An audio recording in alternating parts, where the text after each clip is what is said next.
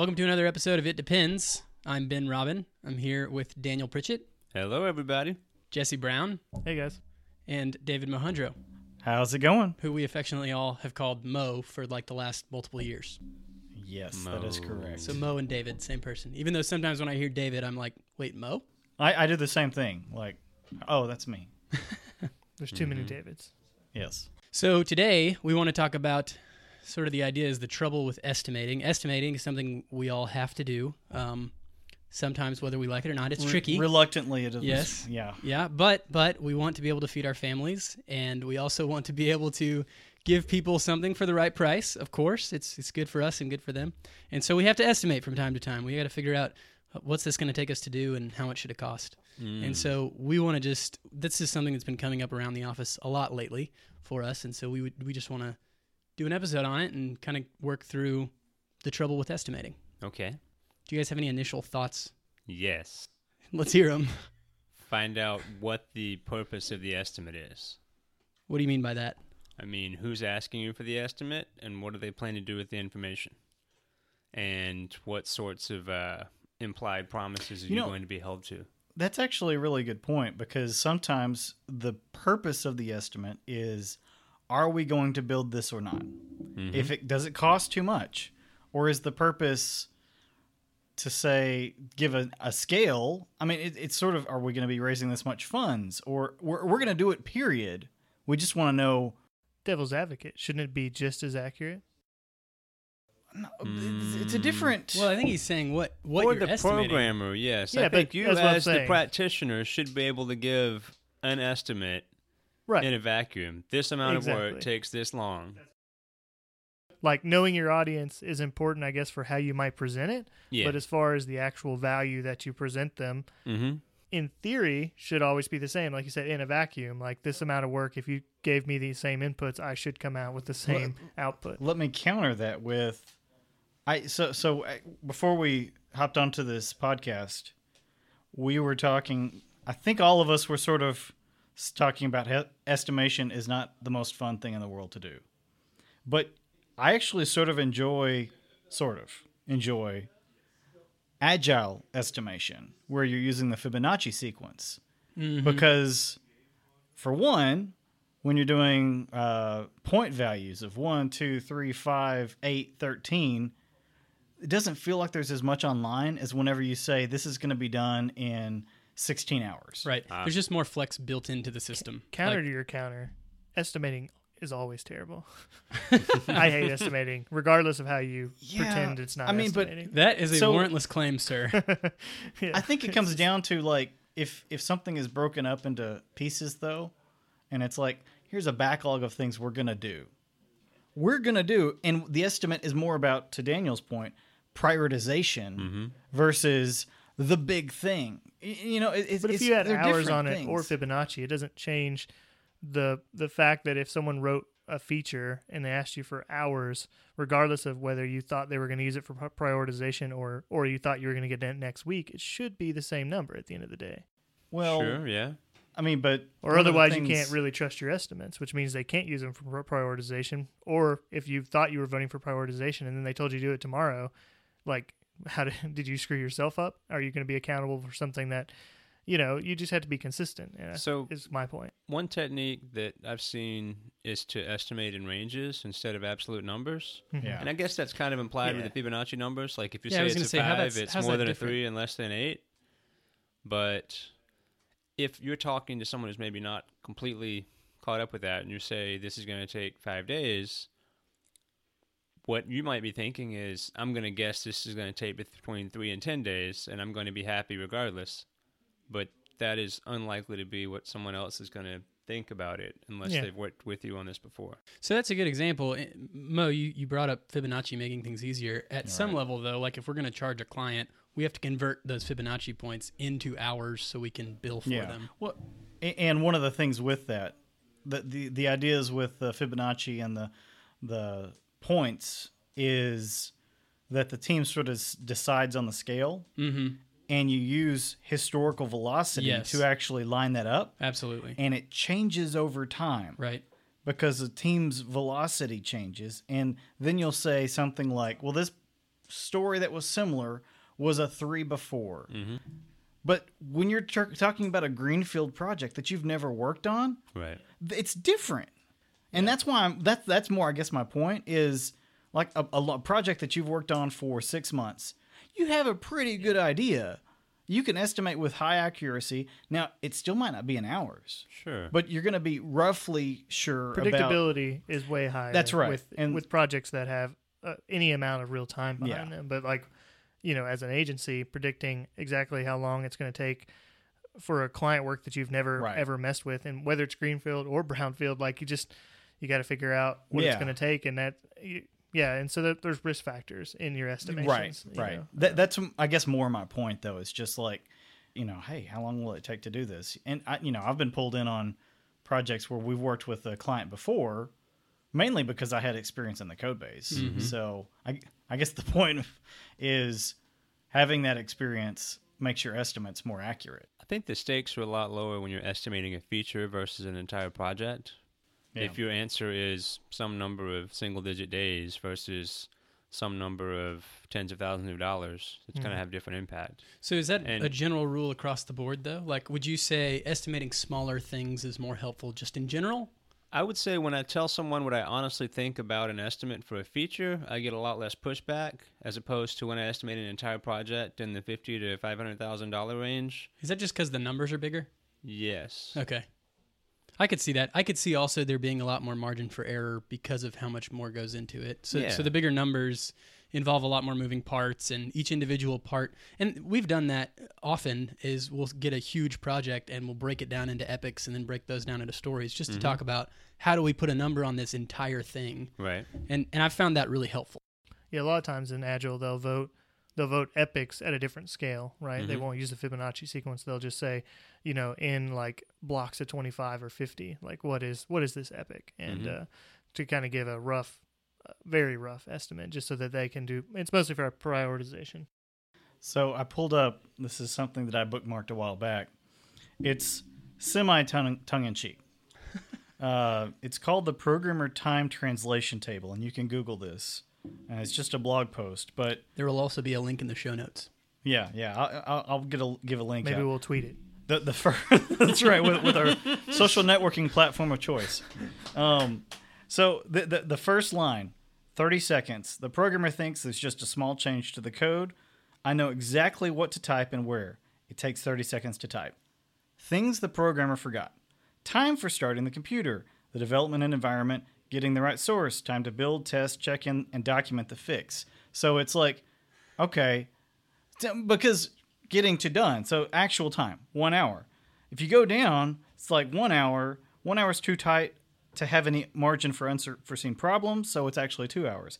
Four hours, and the the you know editorial comment. This is probably the only realistic ex- estimation, large enough to have some margin for unexpected problems, while the task is still small enough to grasp. It's funny because our one point in uh, in uh, agile planning Yeah. is a half day Right. at four hours. I, I don't go smaller than that unless it's like.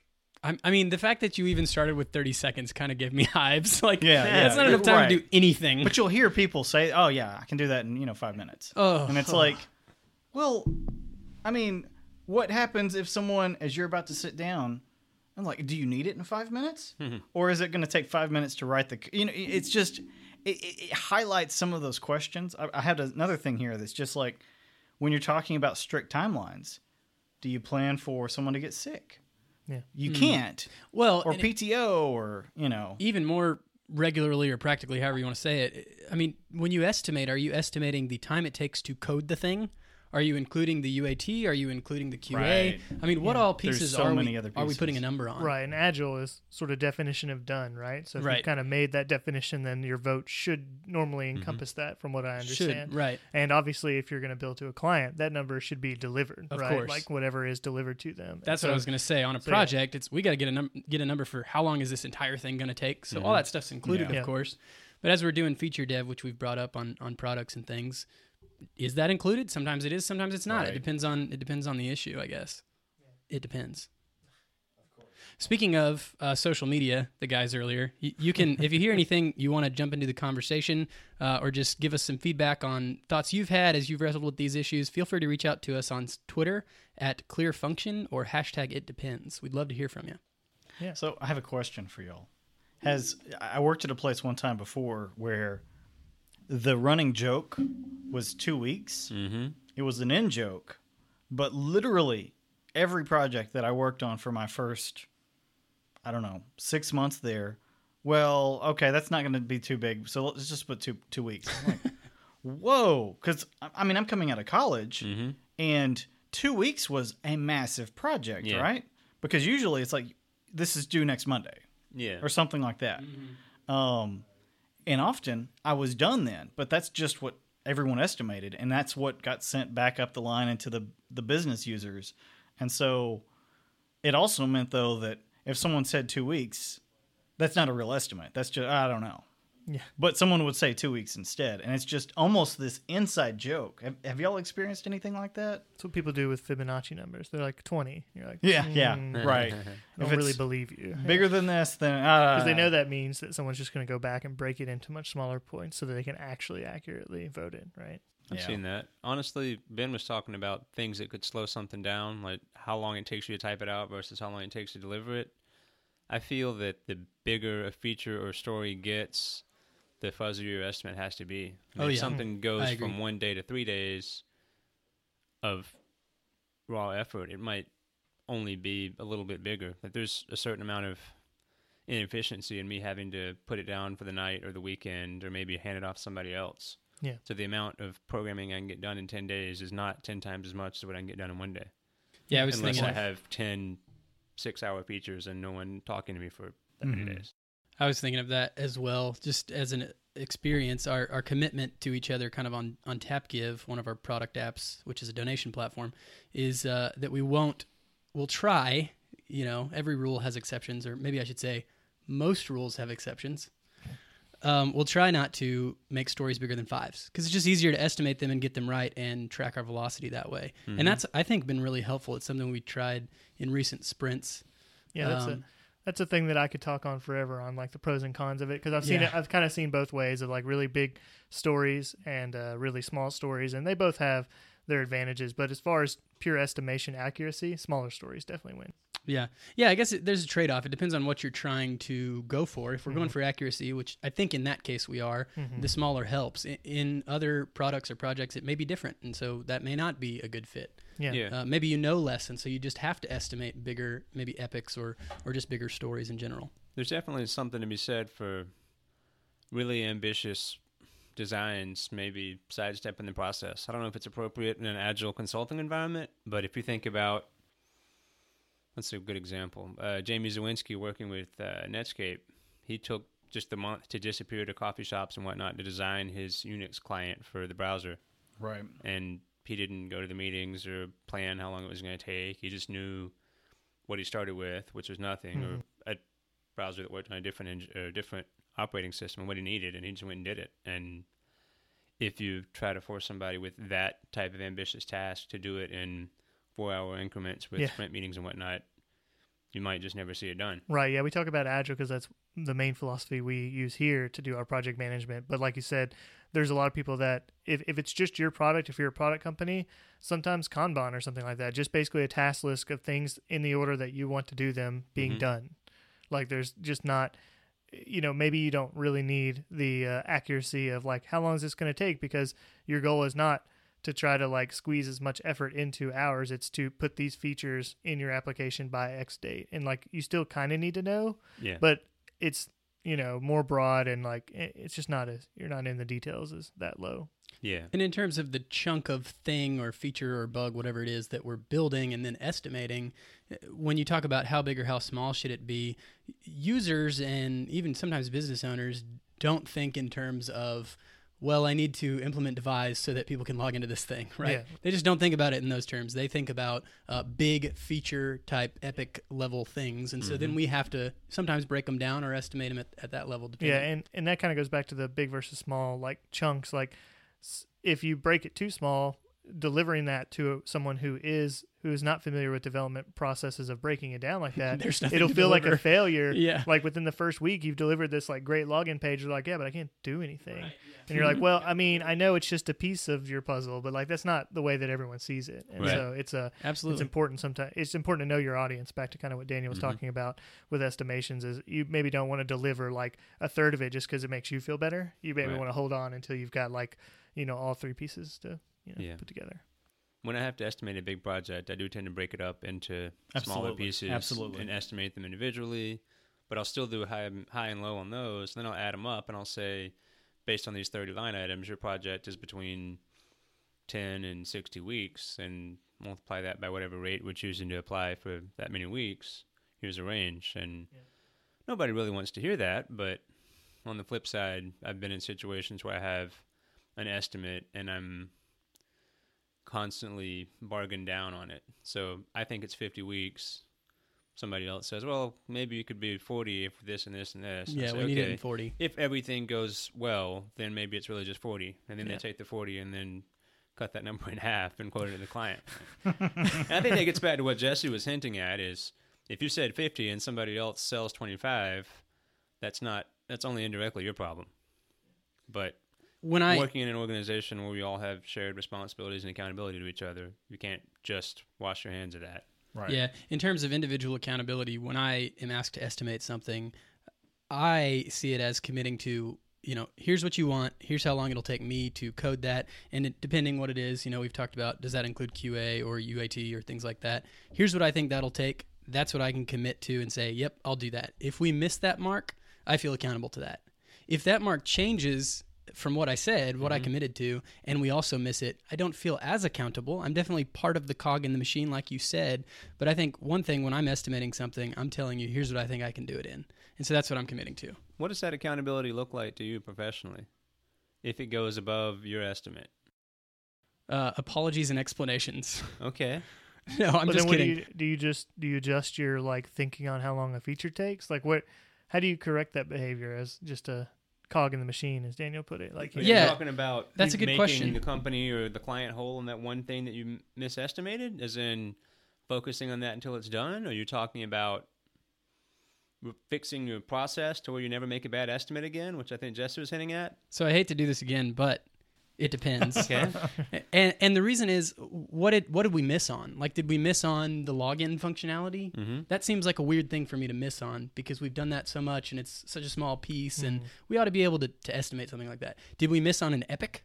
Like did we miss on um, I'm trying to think of a good feature that is in a lot of apps as an example to talk about.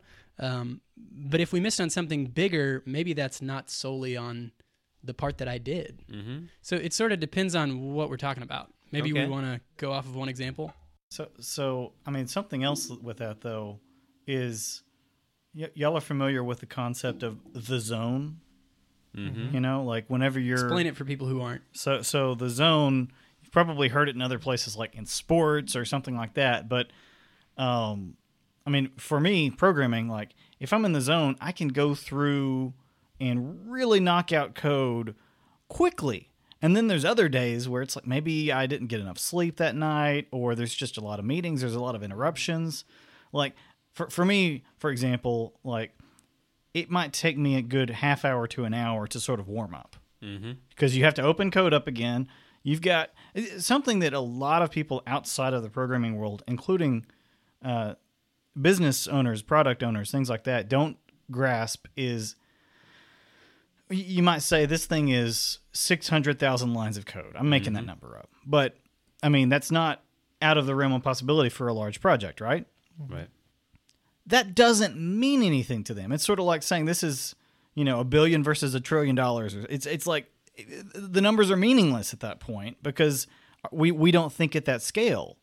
But I mean, if we've worked in a you know a really large code base, it takes you a while to sort of orient yourself again and find your way around, and you know, find specifically where a bug is or something. I mm-hmm. mean, so it's just so the zone being like you know maximize yourself where there's no interruptions. There's and every it, I've found that it seems like most people have a different way to get there, and so that's that's one of the other things with estimates is like okay, in optimal circumstances, it's going to take this Yeah. long. So how in pessimistic minimal, are you in your votes? When, knowing that, knowing your personal thing is it takes you maybe thirty minutes to warm up. Like, but I don't usually account for a warm up. You know, And that's that's what I that's, why the wondering, ranges sort of help. It's just, but that to your point about like I'm committing to something. Mm-hmm. I always, unless it's really small, I still don't. I'm like, yeah, it's. I guess what I'm saying is it's hard for me to really commit to Yeah. something. I, I will commit to do my best though. Right. You know what I mean? No, I, yeah, and I understand that. I, I think that is one of the things that helps me sort of take comfort in. One of the things we started with was estimating is just not fun. And I think we're we're kind of all in agreement there, but I'd love to try and get to the bottom of why. Why do we say that? We say that a lot, and what do we mean by it, right? Um, uh, to answer your question about what do you do when you're wrong, I think just as it, as the what were we wrong on is important. I think Sure. also how wrong were we? Like, did I say it would take a half day and it took two weeks? Because that's a pretty big miss. Sure, yeah. Uh, so it just it just really depends on a lot of a lot of variables. So, I guess the reason I asked that is I can remember a few times, especially earlier in my career, where a project I was working on was late and I worked overtime without explicitly being asked to do so in order to meet the deadline. And then that took a fairly harsh toll on me psychically or physically. And then the project never launched, even though I busted Right. to get the deadline. Things like that. Uh, that, that kind of scares me when I hear somebody saying they want to take personal ownership of a missed software deadline. Are you sure you want to do that? And is it really helping Oh, I see what anybody? you're saying.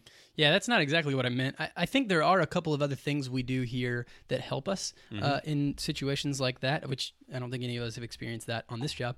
Um, but one of the things we do is we all vote together, right, on a lot Mm-hmm. of the things we estimate. And so um, I may vote really low, Mo may vote really high. I don't know if that's actually true, um, but it's sort of it sort of helps us come to a an agreement together on what we think this is reasonably going to look like and we all have different experiences and backgrounds that we're bringing to the table to speak from and so that really helps at landing on a number It's Mm-hmm. it helps land on a number that the business is happy with, but I wouldn't say that it's always the best. Like it's one of the things that agile like I kind of wish we voted in black boxes and then talked about it, um, because you get to a point where people are more influential through their own like personality and their experiences and what people other whether someone looks up to that person or whether that person is There's an a lot of intern. there's there's other variables there Yeah. that just sort of like who's loud and who doesn't talk. Like there's just very Mm-hmm. passive personalities who just who they're just going to kind of go with the flow because it, that's just their personality. And so you can get into, I think, uh, you know, the opposite is just dangerous. Like one person, Mhm. sort one or two people driving all the votes, and then no one else having commitment to those votes because they don't feel like they were a part of that discussion, but they, not necessarily to their own fault, or maybe it is their own fault of just, you know, being passive. But uh, so I don't think it always produces the best uh, estimates that way. So, are you wishing you had a a real planning poker system when we all did blind voting at the same time? Sometimes, yeah. I mean, sometimes I think it could help. It just really depends on the project. If it's a project everyone's worked on, Mm-hmm. um, it's probably less of an issue. But it, you know, we shift projects all the time, and when you go to a project and you're like, "Well, so and so, I know you were the last one in that code base. You know, what do you think?" And like, if they throw their number out first and everyone just copycats it, right? Because Yeah. they're like, I, "I don't have too much experience in that," but like.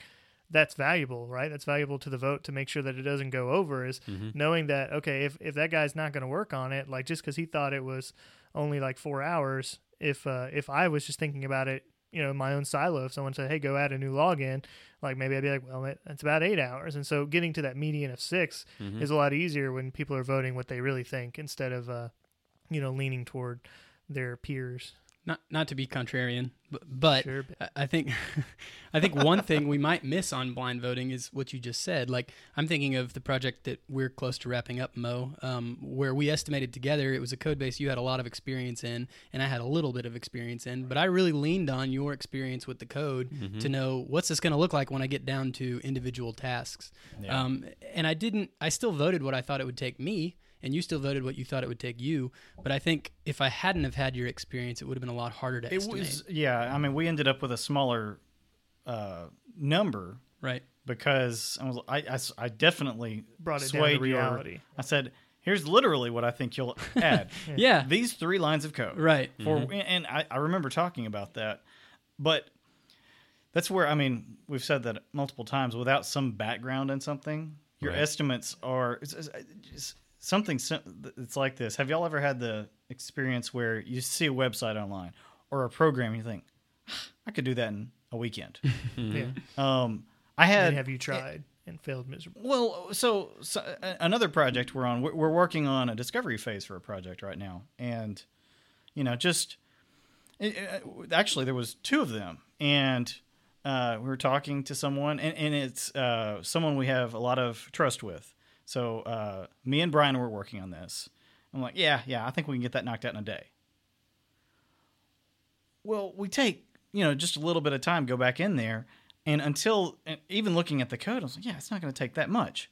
Well, it ends up taking about two and a half days because of now that's not a huge variance, but in terms of percentage, that's a you know 250 percent increase, right? Yep. Right. So it's But that goes It's back to the half day, two weeks thing, right? How much did we miss by? Like, it- Yeah. And I would say you've added another point to sort of the response to Daniel, which is um, just as it is, what did we miss? How much did we miss? Now it's like, when did we see it coming? So you Yeah, said you were in there for an hour and, and you knew that mm, this might be a little bigger than Right. maybe in this example than you thought originally. And if you're able to communicate that early a- and and uh, Yeah. concisely and correctly, that, helps, right? That's one of my the biggest values in my mind with some of the agile side of things is that early correcting direction. Right. It, Yeah. it- the early feedback is so important. It's difficult with some types of projects, Mm-hmm. but you know, if you can come back to them in two weeks or four weeks and say, "Okay, we have learned some things," and that thing that you thought was going to be really easy, oh, it doesn't exist at all. Or uh, I had uh, someone. I'm sure that this has happened to y'all as well, where someone says, "Hey, do y'all build mobile apps? Because I have a great idea. Yeah. I don't think it'll take much at all, and we'd be able, you know, it's just these grand ideas." Someone was saying, "I want something to be able to pull slides off of a PowerPoint." Because for them, opening it's easy, so they're just listed on the side. What they don't know is that a PowerPoint file is actually a zip of lots of crazy binaries, and there's a whole history of the open XML format, and it's like, mm-hmm. okay, this is more complicated than you think it is, and for mm-hmm. all the reasons that you're never going to be interested in, like file parsing. I mean, so there's just explaining complexity is not easy, and I'm passionate about. No, not really, but you know, Yeah. Get back to Ben, like as far as like accountability, like you you touched on it. Like I just I code the same pretty much every day in and out. So I don't really feel bad if I miss miss a number too bad. You know, Mhm. like obviously you want to look and see if there's things that you could have done, but you know, I I come into work and I do the work like I always do the work. You know, and so as long as I'm doing that, as long as I didn't have any like personal things that got in the way of me coding that day that I could have like taken care of in a different way to miss a deadline, like I I feel good with it, right? Like Mhm. I've coded as hard as I could, and uh, I didn't hit that deadline.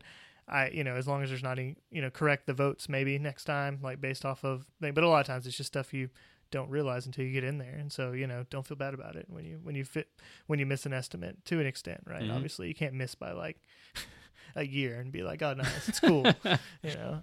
my, my first job, there was, it was not a project I was on, but it was originally scoped out to be three months, and it took three years. Yeah. And so it's just one of those things where it was like, okay, the process is definitely not working here. Mm-hmm. But that's also where having, you know, some feedback on the other side Did they outside of the always think developer. they were going to be finishing tomorrow? Was it like completely was just- blind and and like, and then it just sort of turned into point, three years, was or like- did they just like revamp at one point and be like, "This is not three months. I It's going to take a year." There wasn't like- a whole lot of oversight, and Yeah. so it's sort of it's like having you know, if if you have a project manager or you have uh, you know, it, it, it just how much backup do you have as well? I mean, Right. you can send someone off and you know some places where you've got the little programmer cave back there and there's no communication. Yeah, I, I think Jesse, back on the conversation of how bad do we feel or how often do we feel bad when we miss. I, I don't look at individual, me personally, I don't look at individual misses very often, Yeah. but I try to take supersets of misses. So, like, or, or even just supersets of time, like over the last three months, how much have we missed and by how much? And Yeah. is that bad or is that kind of what we expect? right? Yeah. You know, and so it's easier not to feel terrible every single time you miss.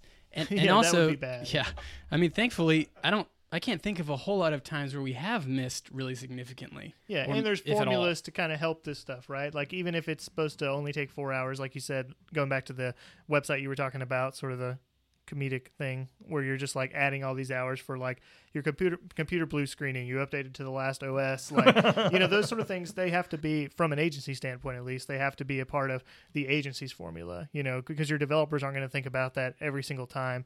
Um, but you do have to be clear about that, right? Like agencies have a certain you know a formula i'm sure for each sort of project and who's going to be on it and like that's important for even the developers to know to an extent so that they don't put those same things that they're thinking of in their votes. So you don't like double up and now you can't get work because your like budgets are you know insane compared to your competitors so Yeah, depending on the project, uh, there's an unknown factor. There's probably an unknown factor on everything we do, Right. and the unknown factor is much bigger in, in certain things, right? If we just if we don't have a lot of information and we they want us to code something, we we still have to estimate that, right? Because at the end of the day, we got to say this is how long we can do it in, and this is how much it'll cost. And so even though it's subjective and unfun sometimes, we got to put a number on it so that we can, like I said earlier, feed our families.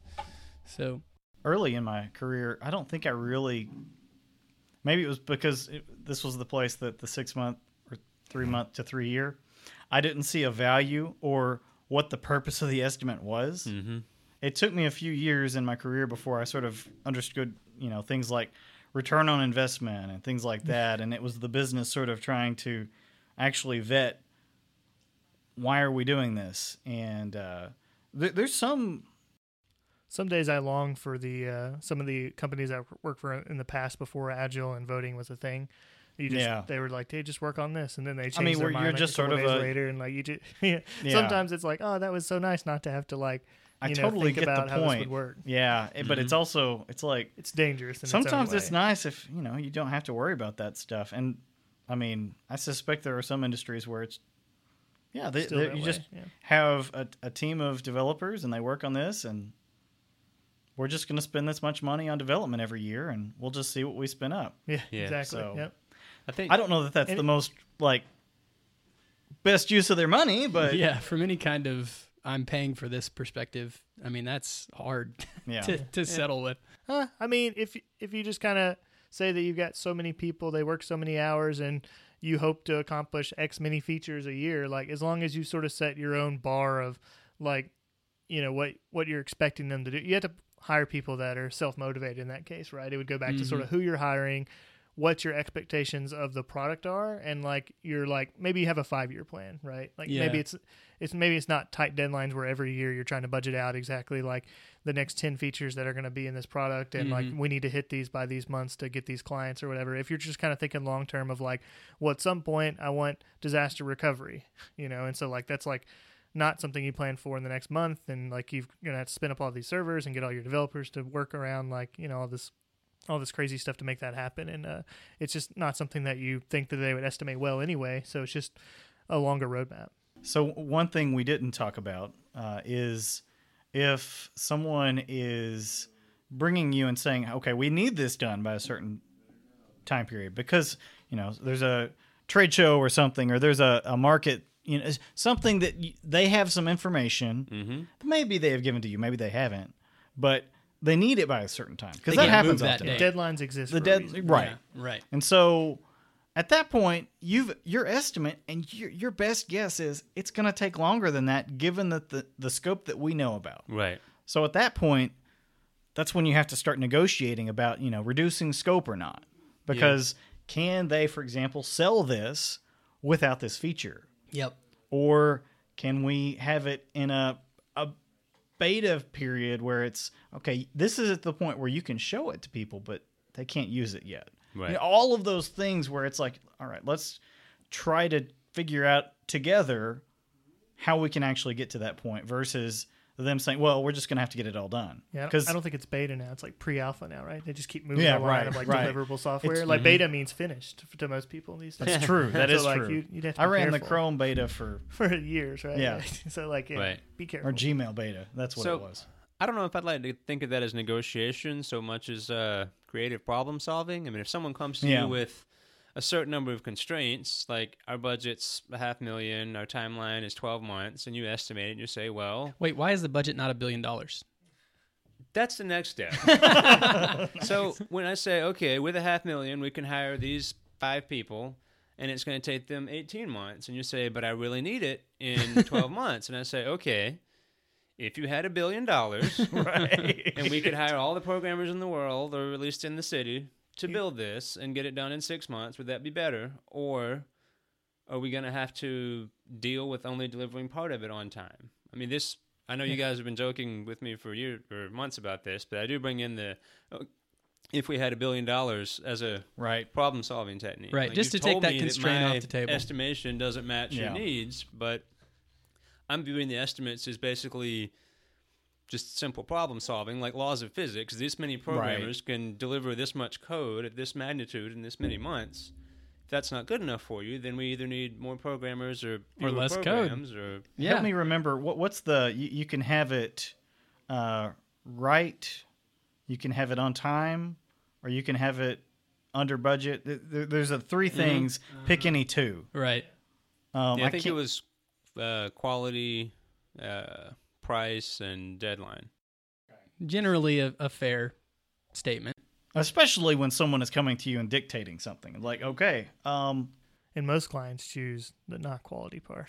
In That's my true, experience, yeah. not not necessarily clients here, but just clients in general. Like because they're no, more it- focused on the product side of things. That's not like a Right. jabbing with it, but they're just like, we need these, we need this feature list. They Right. don't really. You have to kind of And rein them in in this as a developer to be like, all right, well, we need a little bit more quality because I know in the next 12 months you're going to want to do these things Mhm. like having those discussions as part of kind of being a good a bit a good curator for a project that even if you don't own it it is just knowing Yeah. that hey you've got to be respectful to the code base because this isn't the last feature you're ever going to develop Mhm. like Right. unless you're selling it at the end of this project then you're going to want to put more effort into it because you're going to want to put things on top of it and, yeah, or, uh, or have you staffed up a, staffed up a support team or something? I Right. mean, it's like it's gonna have bugs. yeah Yeah. So there's other costs associated with not choosing Right. quality yeah, both in immediate and long term As- it can be really hard for the programmer to help quantify the quality and illustrate it to the stakeholders. If you just say, I can kind of sort of get it done in this time, but it's going to be buggy, they don't necessarily understand that it's going to impact your future velocity. Like each Right. additional feature from Right. the end of time is going to take twice as long because of all the corners you cut. or you like cut. the support staff, like Mo's Right. saying, like oh, like Or suddenly uh, we're like overloaded in the call center, and they have no idea what's happening. Like oh yeah, Yeah. it's because we broke everything because you needed it done next week. You know, like Yeah, Mo was Yeah. talking about his flow state and cranking out features at the highest possible rate. If Mo was answering the phone for production issues every three hours because Yeah. we Yeah. cut on quality, Mo's going to get ten minutes of flow a week, and so yeah, it's gonna dra- and he's gonna eventually just be like, there's "I'm so lots of hidden this." costs Mhm. with that. Would it lost opportunity cost? I don't know. Yeah. I'm not sure what the That's why they rush it a lot of times, right? Is Yeah. because they they know someone else is going to go to a market with similar features, Mhm. or they need to get the edge in a market before something happens that is you know government pending you know regulations and things like that, or um, before things you know that's where a lot of these deadlines can come from, or things right. out of scope. Yeah, as tongue in cheek as the original point may have been, or the little phrase that you brought Mhm. up, Mo, may have been. I mean, good.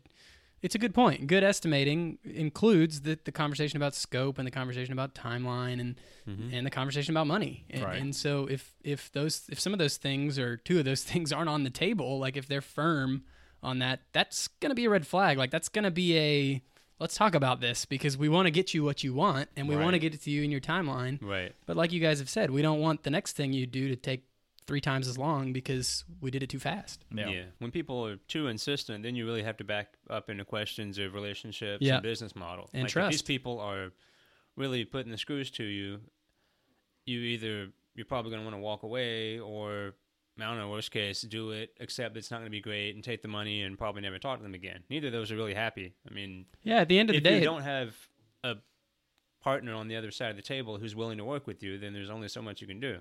Yeah, at the end of the day, every single project that's possible is not necessarily a good fit for every single group of people, right? I mean, we're not just hacking away and developing digits every Right. day, right. I mean, there's there's an a product ownership and an expertise component that requires a lot of trust when we put numbers on Absolutely. things. Absolutely. Yeah, definitely. if you're listening and you've enjoyed the conversation and you want to jump in, do so on Twitter. Tweet at us at Clear Function or hashtag It Depends. We'd love to hear from you, hear your experiences or your thoughts about any any one part of the conversation. All right. See you guys next time. Bye, everybody. Later.